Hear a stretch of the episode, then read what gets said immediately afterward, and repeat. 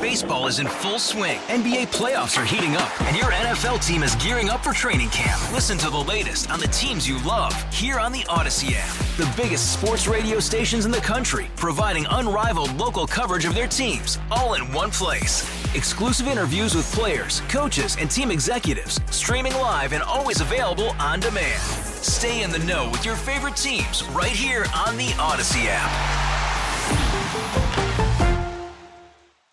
The Chris and Amy Show, sponsored by Summer at SLU. Find your kids' best summer yet at St. Louis University. Time to rewind. It's the Chris and Amy Rewind Recap. Well, happy National Pancake Day, Amy. Yeah, so he comes into the office today, he being Chris Ranji, and says, It's National Pancake Day. I'm like, Oh, awesome. He's like, Yep, it's National Pancake Day. Are there pancakes? Nope. No. He goes, No, I saw it on the TV. It's on the TV. Like you don't you don't walk into an It is. office at nine o'clock in the morning and say it's National Pancake Day, all excited. Did you think I was bringing them in? Well, I thought somebody brought them in. I didn't know until I saw it on the how TV. I, well, that's how I thought you knew that it was National Pancake Day. Is that you saw a bunch of pancakes on the counter? you know everybody calls it the TV instead of the TV? Old people, It's weird, isn't it? do you? Um, it is. No, I say TV. It's National Pancake Day. There are two National Pancake Days. There's Okay. the IHOP has its own, and it's a moving date. Hmm. Yeah, right. yeah. And then there's this one, February 26th. The, do you know what also is today? What? This one is great, and I never knew it existed until two hours ago. National Public Sleeping Day. On February, I think I said February 26th, but February 28th, National Public Sleeping Day. If you're tired on February 28th, it might be because National Public Sleeping Day encourages a midday nap right where you are. I could do that. I'm down with that. Yeah. Uh, great day for anyone to take a nap on a blanket at the beach, at the park, in the movie theater, on a bus, Wow. train, or subway, or any other public space that may work for you. Yeah. Well, do not sleep in the lobby of a hotel because the police will come and They wake will you up you and out. escort you out. And they also do not recommend taking a nap at your desk during work. Oh well, that's when I was going to do it. Right. Why would you celebrate that day if that's not when you're going to take a nap? Well, Well, I don't know why Uh, they do that to us. It National Pancake Day does remind me of the show Schitt's Creek when Alexis is is the daughter and the dad comes in and said, "We need to do something. It's your mom's birthday today." She goes, mm, "No, mom's birthday is the second Sunday of May," and he said, "No, that's Mother's Day," and she says, mm, "I don't think so." pretty Just her persistence that her mom's birthday was the second Sunday in May. You know, we celebrated today the Michigan primary. I think if you're sitting in the White House, you have to be concerned. Uh, Biden won Michigan by about 100,000 votes, maybe a little bit more in 2020. Um, and when you have 13% of the Democrats in Michigan say no, you know, not not happy, um, that's that's it has to be concerning. Now, I think the White House is is heartened that they have six or seven, eight months to to reach out to these groups and try to you know reestablish ties. But uh, but again, you know, of course, the issue that animated these people is the war in Gaza. Um, what they believe has been the White House's fairly um, unnuanced, uncritical support of Israel. John Shaw, the director of the Paul Simon Public Policy Institute at SIU Carbondale, visiting with us today. And uh, Biden ended up with 81.1% of the vote in the primary. Uncommitted ended up with 13.3. Now, that is um, about 2 to 3% higher than Barack Obama. In 2012, there were um, over 10% uncommitted in that. So, And we talked about a the raw numbers. vote. Yeah. we talked about the raw numbers for Obama. That was about 20,000 uncommitted for Joe Biden yesterday. It was more than 101,000. And again, we talked about the large population of Arab Americans in Michigan, and many of them are rallying along with Rashida Tlaib against the Biden administration's approach to the conflict between Israel and Hamas. And that's a here's the thing. Like you said it's it's not numbers that should make you freak out. They're not panic inducing, but it's not the numbers themselves. It's not the raw numbers that I think is causing concern for the Democratic Party. It's what happened in 2016 with Hillary Clinton and the mistakes that she made that cost her a small number of votes that cost her the election in 2016. So it's that history in conjunction with the numbers, the levels of uncommitted Democrats in Michigan that's concerning the administration. Yeah, I don't know how big of a deal it's going to be six months from now. Right now, these protest votes are happening. Um, but when, as I've said before, when rubber hits the road, I don't, I don't think people are necessarily going to sit this out because they're going to, they're going to see what their choices are. Yeah. And if you're an Arab American or if you're somebody who's concerned about Palestine, you're concerned, concerned about the Palestinians in Gaza, you have to make a decision. Do you think Trump is going to be better for them, or is the current president going to be better for them? So when the decision has to be made, I'm not sure that yesterday matters as much. It'll, we'll see. I could be totally wrong about that. Um, the cicadas are coming, Amy, and they're going to kill us all. So we have Brood 13 and Brood 19 that are emerging this year. They will not all be coming out at the same place or time. So here in Missouri, we're going to be seeing Brood 19 come out in late April or May. Um, and then in northern Illinois and some of those surrounding areas up there, they will see Brood 13. And There's I- a possibility there could be a bit of an overlap, but Okay. mostly we're just going to see Brood 19 here. That's Dr. Tamra Reall, uh, also known as Dr. Bug from Mizzou. and it was 1803, as we mentioned. It, that was the last year that the two broods emerged at the same time. And I may have suggested that in 1803, the abundance and oh. noise and chaos of the cicadas, of the two broods emerging at the same time, that was the catalyst for Napoleon to sell the Louisiana Purchase to the United States. Because all those bugs. Yeah, because there were so many cicadas, he thought, I'm not going to do this. Yeah. We don't have this in France. Yeah. What is this nonsense? Because it's primarily a Midwest phenomenon. And that that's why he sold the purchase at such a great price to Thomas Jefferson. That probably is made up. You know, I, I don't think that's true, but it could be. Isn't it true that Napoleon wasn't as short as everybody says he was? That's right. That's what my I have a I have a friend from France.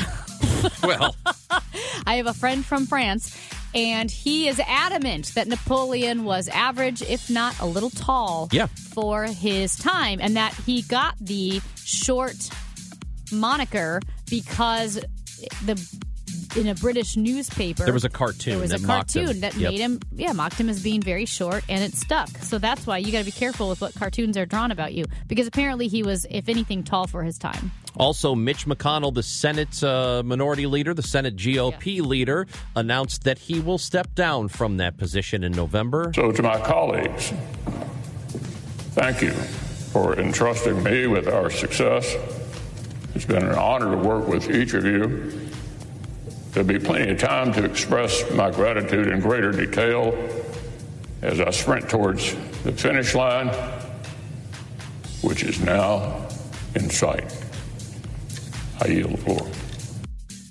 So um, he's still going to serve out the rest of his Mm-hmm. term as a senator, which ends in 2026. But as far as being the Senate uh, uh, Republican leader, he's he's out. Do you and you said you see this move as being motivated, of course, a bit by age because we know he's ailing a bit, but I would say he's ailing a lot. But I'm saying his personal motivations. Do you see this as an age thing or as the GOP, as it moves closer and closer to Trump, has left him behind? Um, I think for him, it's more of a, a health thing Mm-hmm. than anything else. I don't think he's in danger of losing a seat. Mm-hmm. But if you bring up Mitt Romney, there's a lot of disdain for him within the Republican uh, base because he's, he's- not because he's been very critical of of Trump, Mm-hmm. and they don't like that. And you can't be critical of Trump and keep your seat. So I think his is probably more influenced by politics. Am I going to win? Am I going to lose? Am I going to get primaried? That I sort of thing, like Adam Kinzinger, Yeah. like Liz Cheney. You know, different Congress people we've seen lose their jobs because of it. And I also think Mitt Romney, when he stepped down and he said he's been in this political position for a long time, that he is getting older. Um, is he? Would he have been seventy eight? Mitt? Yeah. What was the age? It was it was flirting with 80, but that he would have been older and it was time to step down. And to be completely honest, even though you could argue that Mitt Romney seems to be in far better health than Mitch McConnell or Joe Biden, that he's stepping down, it, more of a normal reaction. Like the party was definitely moving beyond Mitt. Yeah. Party hated Mitt. Go live a good life, Mitt. Go enjoy your family. To me, his decision to step down If- makes sense on every If I don't feel like I could operate within my own party any longer because it has gone so wackadoodle, I would absolutely get out. and it's wackadoodle. It is. It is. You have you have these people who've been in the party for so long saying it mm-hmm. That it's And- it's it's just gotten out of control. And it's not like it's wackadoodle and he's 45 and he wants to make a long career. This guy has served his time. Go enjoy your family. we pushed back poor Jen Gaz, uh, Jen Siess because she said, uh, "Hey, you really should take the Mitch McConnell press conference instead of talking city soccer." so we did at her request. Mm-hmm. So when we come back, we will talk about City SC and their loss last night and the beginning of the MLS season, which has just gotten underway. That is next on the Chris and Amy Show on KMOX. Restart Kowalczyk floated to the top of the 18. Sviatchenko got ahead. Now he gets a shot and he scores. Roman Bürki got a piece with the fingertips, but it flutters into the side net. 60th minute, Houston up 1 0. That's the goal that would do it. That's it, baby. Uh, unfortunately for City SC, a loss to the Houston Dynamo last night. A game that started at like 11:30 p.m. Yeah. basically, um, but they lose. They're out of the Concacaf uh, Champions Cup. We are joined now on the Cuivre River Electric guest line this afternoon Yep. by Jen Siess, co-host of the St. Louis City Soccer Report here on KMOX. Good afternoon, Jen. Good afternoon. I, I appreciate the break. I could take a nap since it's nap day. That's right. And Oh, it it is. is. It is national. And thank you for uh, allowing us to preempt you for Mitch McConnell. Yep. And uh, Amy and I. Yep. We don't know what CONCACAF stands for, so we have a couple of I, guesses. I Tell have us, an educated tell us guess. if we're right. Amy, okay, you go first. this is what I think it is, Jen. It's Okay, go the- for it. Okay, CONCACAF is the competition of non-competitive athletes competing athletically. Hey, Rob Bradford here. I have set out on a mission with my good friends at FanDuel to prove what I have known for some time baseball isn't boring. Now I have a daily podcast to prove it with some of the most notable people in the baseball world screaming baseball isn't boring from the mountaintops or at least agreeing to come on our show. Players, managers, GMs, and yes, even the commissioner of baseball, Rob Manfred. It has been a constant wave of baseball's most powerful voices. So join the revolution. Subscribe and soak in Baseball Isn't Boring. Listen on your Audacy app or wherever you get your podcast. You'll be glad you did. In football. Great guess. is that correct? Is that right? It, it's close. It's so close. It's okay. the No, no, no, don't say it. Don't say it because I have a guess too. Okay, sorry, sorry. CONCACAF. I think it does. It stand for uh, uh, taking a, sh- a seashell and hitting a baby cow. That's it. That- Oh my gosh! what? of, of all the things, that's what you have? That's all I have. Yeah. Is that it? It, no, No. no, and it's not about the plague or the pancake state either. Okay. Okay. All right. So what does is it it? stand for? Tell us. Confeder- Confederation of North, Central America, and Caribbean Association Football. Uh, and also, it doesn't matter I don't for know us. if that's any. I don't know if Concacaf makes it any shorter. Well, it doesn't matter anymore because we're out. So Yeah. City SC lost last night uh, in aggregate. Same amount of goals, but I guess because they scored on the road, they uh, Houston gets to move on. Um, anyway, Yeah. so that's stupid. So in, in last night's in- in last night's game, um, ah, it, it seemed like passing was an issue. It seemed like there was a whole lot of passing to nobody. What was going on? Yeah, City actually had issues with that with Real Salt Lake as well. So City's never been, if you look at the stats, uh, one team versus another, City is usually one, lower in possession rate, two, also lower in passing, which means they're very direct. They are happy to let you have the ball, and I will take it from you, and we will go score. But they were not connecting, like you just said, their passes. So from the midfield point, when you're looking to get out of defense and into offense, a lot of times those weren't weren't connecting, and that can either be from the passer not putting enough pace and weight on the pass, and or two, we cannot forget the people who are getting past two have the job to get open and win that ball, and we could see that a, a number of times last night. So their they're great at the counterattack, like a quick turnaround. But when it comes to ball possession, that's something we didn't see a lot of last year. That's right. Yeah, they tend to be a bit like I, think what I'm trying to remember our sweet spot when Dale and I would talk about it, but there was this like sweet spot maybe somewhere around 60% ish possession rate, maybe a little bit low. Actually, no, it was lower than that, maybe 40%. Um, so they're usually very comfortable having a lower possession rate because they're going to make it hurt when we get possession and go straight to goal, very direct. And so far, a couple of teams have been able to kind of box City out of that and use it against them. So, uh, City SC so far, we we've seen the results. They tied the other night in their MLS debut. We know what happened with the uh, Concacaf Cup. So, three games. What have what have we seen, or what have you seen so far? Uh, because everybody wants to compare them to the team last year that got off to that terrific start.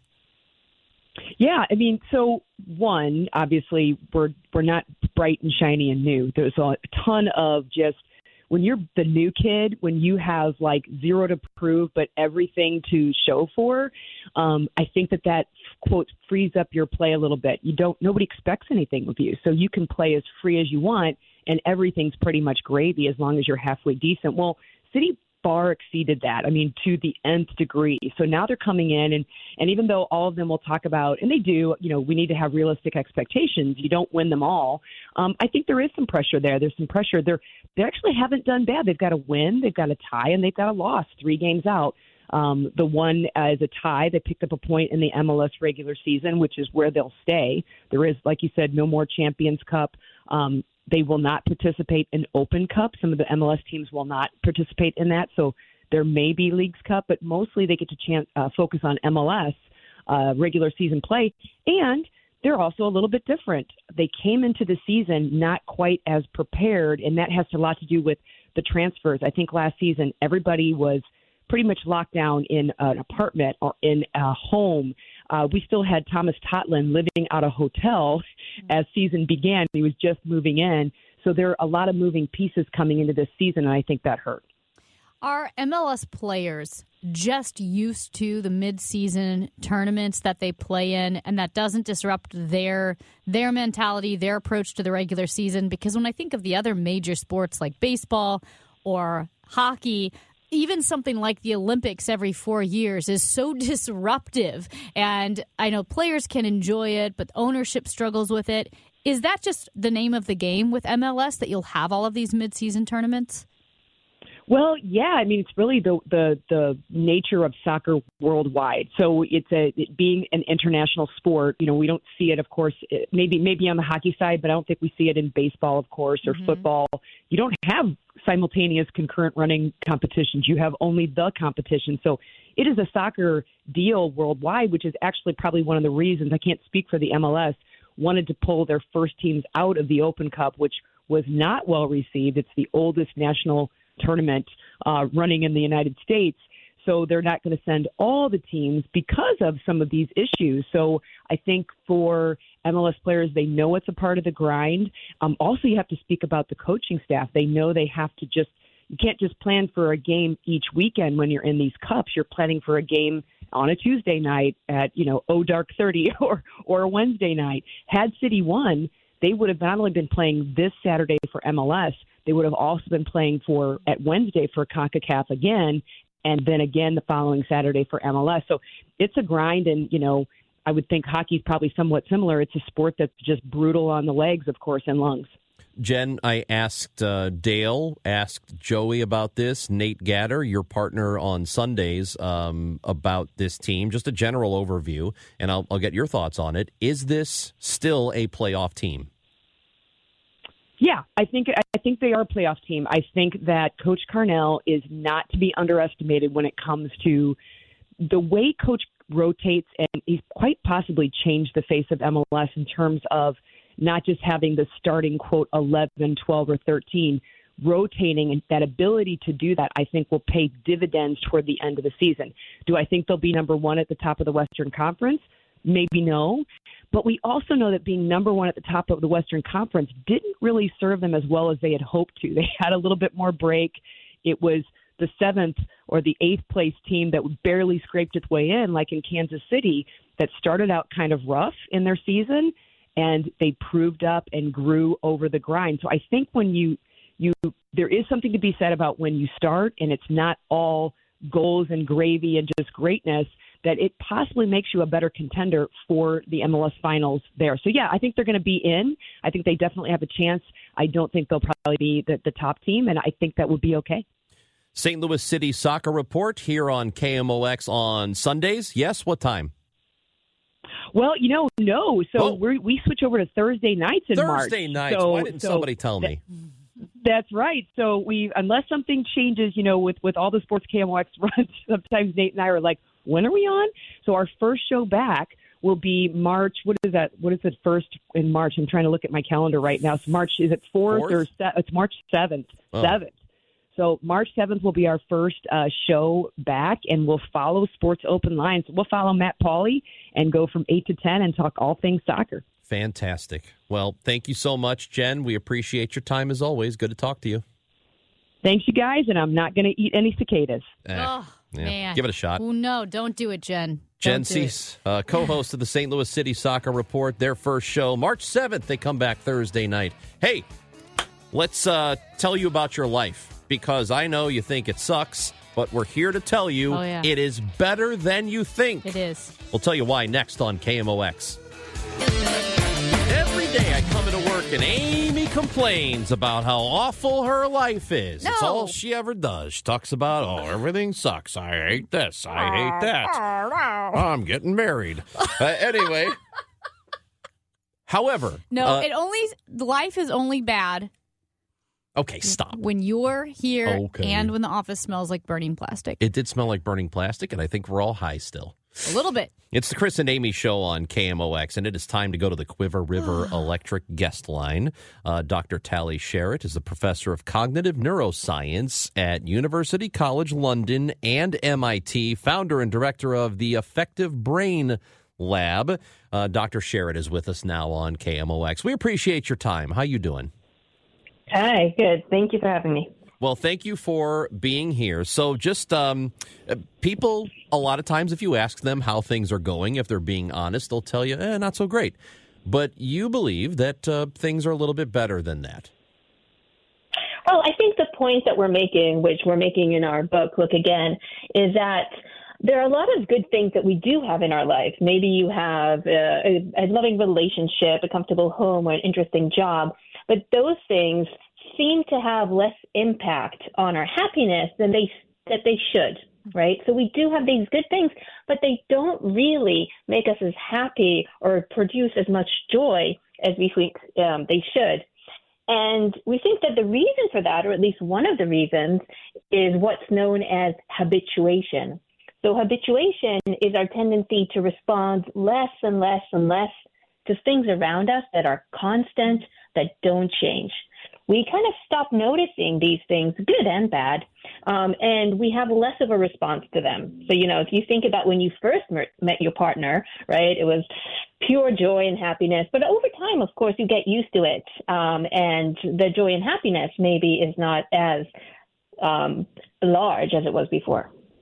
Right. So it's that kind of excitement of something new or little things that you appreciate, you start to take them for granted in the same way that, um, I mean, this is a very simple example, but if someone lives in Florida, lives on the beach, can go to the beach all the time, maybe starts to take that for granted, sees the beach in a different way than I would if I were to go there for vacation and dig my toes into the sand and realize how great it is.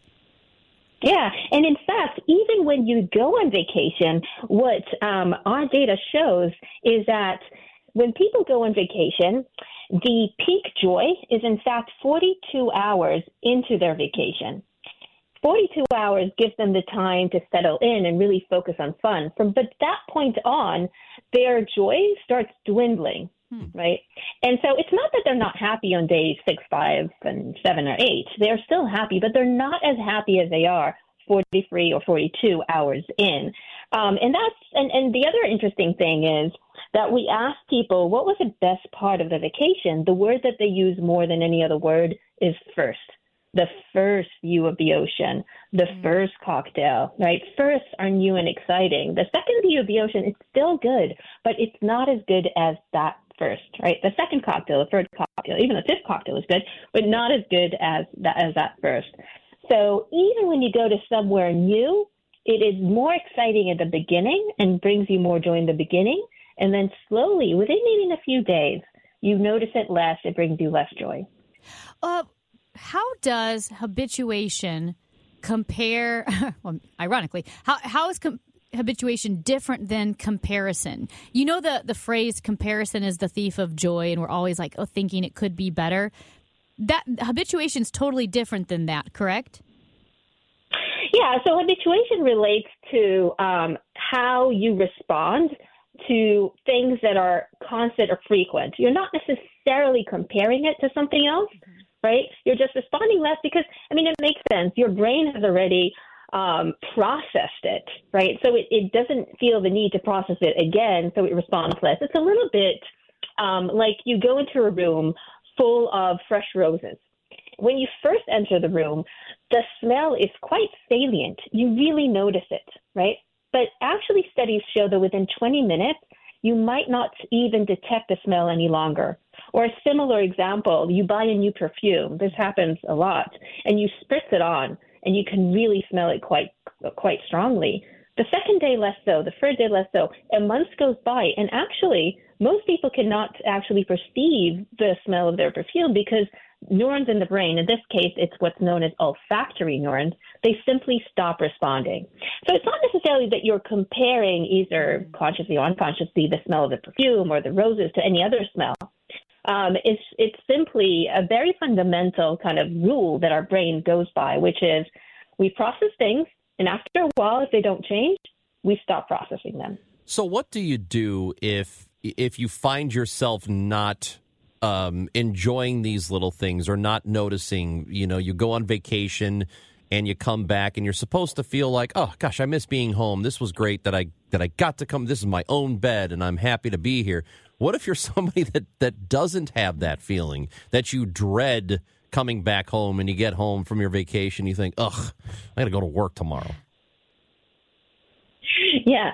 Okay. Um, well, one um, kind of thing that, that we suggest is breaking up your good experiences into smaller bits. Um, so, for example, let me give you an example of experiment that was done, and then how do we kind of apply that to our real world, to our real life. So there was an experiment that was done where people were asked to think about a song that they really like. So think about a song that you liked, and then they were asked, would you rather listen to this song from beginning to end, no interruptions, or would you rather have little breaks in the song every 20 or 30 seconds? there'll be a little interruption, and then you continue to listen. So it seems very intuitive. Everyone said, well, I don't want an interruption. I want to listen to the song from beginning to end, right? Makes sense. Mm-hmm. But when they actually tested it, they found that those people who listened to the song with interruptions actually enjoyed it more. It's very counterintuitive, but the reason is if you experience something just without any interruptions, it's really good at the beginning, like the song. You really enjoyed it at the beginning, and then your joy starts going down a little bit over time. You still enjoy it, but not as much. But if I break up your good experiences into bits, well, every time there is a break, the joy when you listen to the music comes on again goes back up. So overall, you enjoy things more with breaks, which is not something that we kind of are conscious of. They did the same thing with massages. So people enjoyed a massage more when it had breaks than when it was no interruptions. Again, really surprising. So when it comes, for example, for to vacations, perhaps one thing that people may consider is to have more frequent and shorter vacations rather than one long ones, right? If you have mm-hmm. these shorter, more frequent ones, then you get more of these firsts. You get more of these 42 or 43 um, um, hours in. And the other thing you get, and this answers your question, is you get what we call afterglows. So when people go to, to uh, for vacation, not only do they usually enjoy the vacation, they also get a boost of their joy when they come back home they might, you know, a lot of people when they come back home, there's good things that they missed at home. But even if there isn't, you get this afterglow. You still have this kind of joy of, of coming back. You also, interestingly, um, have happiness goes up before you even go on vacation because you're already anticipating the joy. So if you have lots of these uh, small vacations, you'll have more of this kind of anticipation and more of the afterglow. Outside of going on vacation, what could our listeners take away from this conversation? What could they do to help break up the habituation so that they enjoy their daily life a little bit more? Yeah, so there's three things. One is break up good experiences into bits. If there's something that you enjoy, maybe it's just watching a TV show, right? Don't watch all the episodes one after the other, right? Kind of favorite. Um, so break up the good experiences into bits. On the other hand, if you um, have some aversive task that you need to complete, m- maybe it's a household chore, maybe it's some ad- admin work, in fact, it will be better for you to just do it all in one go don't have breaks if it's something bad, because then the habituation will help you go get through the bad things because you'll feel less and less bad over time because of habituation. Um, and then the other thing that you may want to consider is um, introducing some variety and some diversity into your life. So if you kind of shake up your world, perhaps you um, interact with the different types of people, you work on different projects, you take a course outside of what you usually your work experience is, learn a new skill. Um, this kind of diversification actually helps counter habituation. And it's shown that people who have more diverse life, they have more of a psychologically richer life. Um, and actually overall experience more happiness. Um, by creating variety and diversity in our life, we're putting ourselves in a position of learning. You need to learn about the new environment that you're in, the new people you're interacting with. And studies show that people actually get a lot of joy from learning, more so than from material goods. Um, there's a study showing when people get money, they're quite happy, but in fact, they're even happier when they learn something new. Uh, you kind of touched on this a little bit with habituation. Does it also help then with really difficult situations and help us not to feel the pain so sharply in the same way that it makes us not quite feel the enjoyment as much? Yeah, so you're right. So mostly we talked so far about how you habituate to the good stuff and you feel less joy because of it, but you also habituate to the bad stuff, right? Um, you know, if, if it's um, a breakup or a loss, um, and even smaller things that you know are difficult, even if it's just an annoying noise in the background, the AC noise. Over time, we stop kind of noticing these things as much. They don't have as much of an emotional impact or enough, and so we do habituate to the bad stuff. Now, on one hand, this is great, right? We don't want to continue feeling the pain that's really strong at the beginning, right? It's good that the pain goes down over time. It's good that if there's kind of a noise in the background, we habituate to it. On the other hand, it also means that we might not notice the not great things in our life that we could actually change, uh, both in our life and in society. You know, we habituate to a lot of things. Maybe it's racism, sexism, um, a little kind of like uh, breaks in our personal relationships or um, inefficiencies in the workplace. If we habituate to these things, we notice them less and then we don't try to change. So there's kind of a balance here, right? On one hand, you do want to habituate to the good stuff, uh, to the bad stuff, sorry, so you don't feel the pain. On the other hand, if there's something we can change, we actually want to be able to notice it, so we're motivated to change it. That's all really good stuff. Uh, we we appreciate the conversation today, Dr. Sharot. Um, and I will. I promise I'll do better when I come into work every day to be happy that I get to see Amy. And I'll like I I take a break every single day by going home, and then when I come back, I'll appreciate Yeah, that she's right. here. Is that the point? Yeah, you might also imagine your life without her. You know, oh. close your eyes, imagine your life without her, Oh, I do it every, really with vividness and detail. Then open your eyes, and then you will feel gratitude. Hey, I do that every night. Every night. That's why I'm so happy to come to work. Hey, Dr. Sharot, thank you. This was fun. Yeah, Okay, thank you so much. Bye bye. Dr. Tali Sharot, professor of cognitive neuroscience at University College London and MIT, and founder and director of the Affective Brain Lab here on KMOX. That's some uh, really good stuff. Yeah, that- was it's really fun. It's so interesting. It is something I notice it with like my parents' house. Um, you know, if you grow up there and then you don't go for a while and then you go back, you notice little comforting, Yeah. cozy things about the house, um, or even where you live. Like, oh man, I really like this. I love the park, Forest Park. You take it for granted until you're gone for a while. When I'm away visiting friends, uh, it's I've noticed this does happen to me where I think back, oh, you know, I kind of miss my place. Yeah. Like I do. And it's it's always a weird feeling when it happens, but it, it does feel good. Mm-hmm. Yeah. That's Amy Marxkors. I'm Chris Ranji. You've got KMOX. I love a good audio clip, Chris. You love audio clips? Is I that what love you a said? Good audio clip. Tell and me about it. Last night, Sean Hannity uh, was pretty upset with President Joe Biden's proposed trip to the southern border. Which is tomorrow, right? I think it is tomorrow. Yeah, because today's Wednesday, Yeah. so it's tomorrow. Yeah. And I want you to listen closely to this clip of Hannity really going after Biden for going to the border. It is nothing in the case of Biden on Thursday, a cynical, sick political stunt by the president, and frankly, it is beyond disgraceful. Uh, we will be at the border with President Trump on Thursday. His policies actually work. Can you play it again? Again. This is Sean Hannity talking about. It is nothing in the case of Biden on Thursday, a cynical, sick political stunt by the president, and frankly, it is beyond disgraceful. Uh, we will be at the border with President Trump on Thursday. His policies actually work. It's kind of funny. So good. It's funny. Now I get if before people get all The in a tizzy. Yeah, I know. It's just so good. The point that he was making is that Joe Biden, it's a stunt Yeah. to go to the border because his policies. Uh, he has no policy regarding the border, Except for that border bill If- that yeah, effectively out there open to be policy. signed. It's hypocritical of him to go there, but just. But just the juxtaposition of him going so to the good. border is disgusting and disgraceful. We'll be at the border on Oh, Thursday with God. President Trump.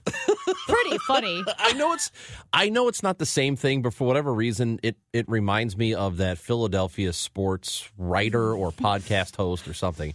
And it was around 9-11. jeez. and I think it, it happened within the last few years.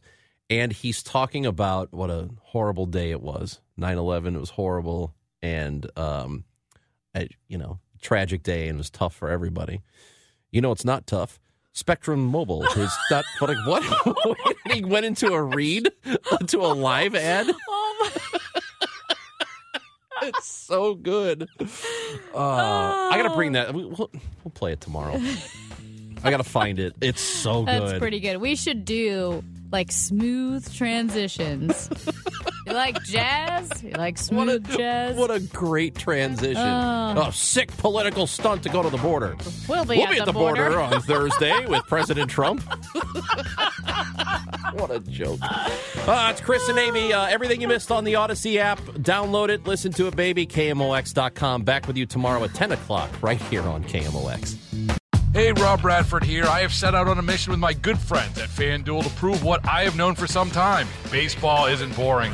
Now I have a daily podcast to prove it with some of the most notable people in the baseball world, screaming baseball isn't boring from the mountaintops or at least agreeing to come on our show. Players, managers, GMs, and yes, even the commissioner of baseball, Rob Manfred. It has been a constant wave of baseball's most powerful voices. So join the revolution. Subscribe and soak in Baseball Isn't Boring. Listen on your Audacy app or wherever you get your podcast. You'll be glad you did.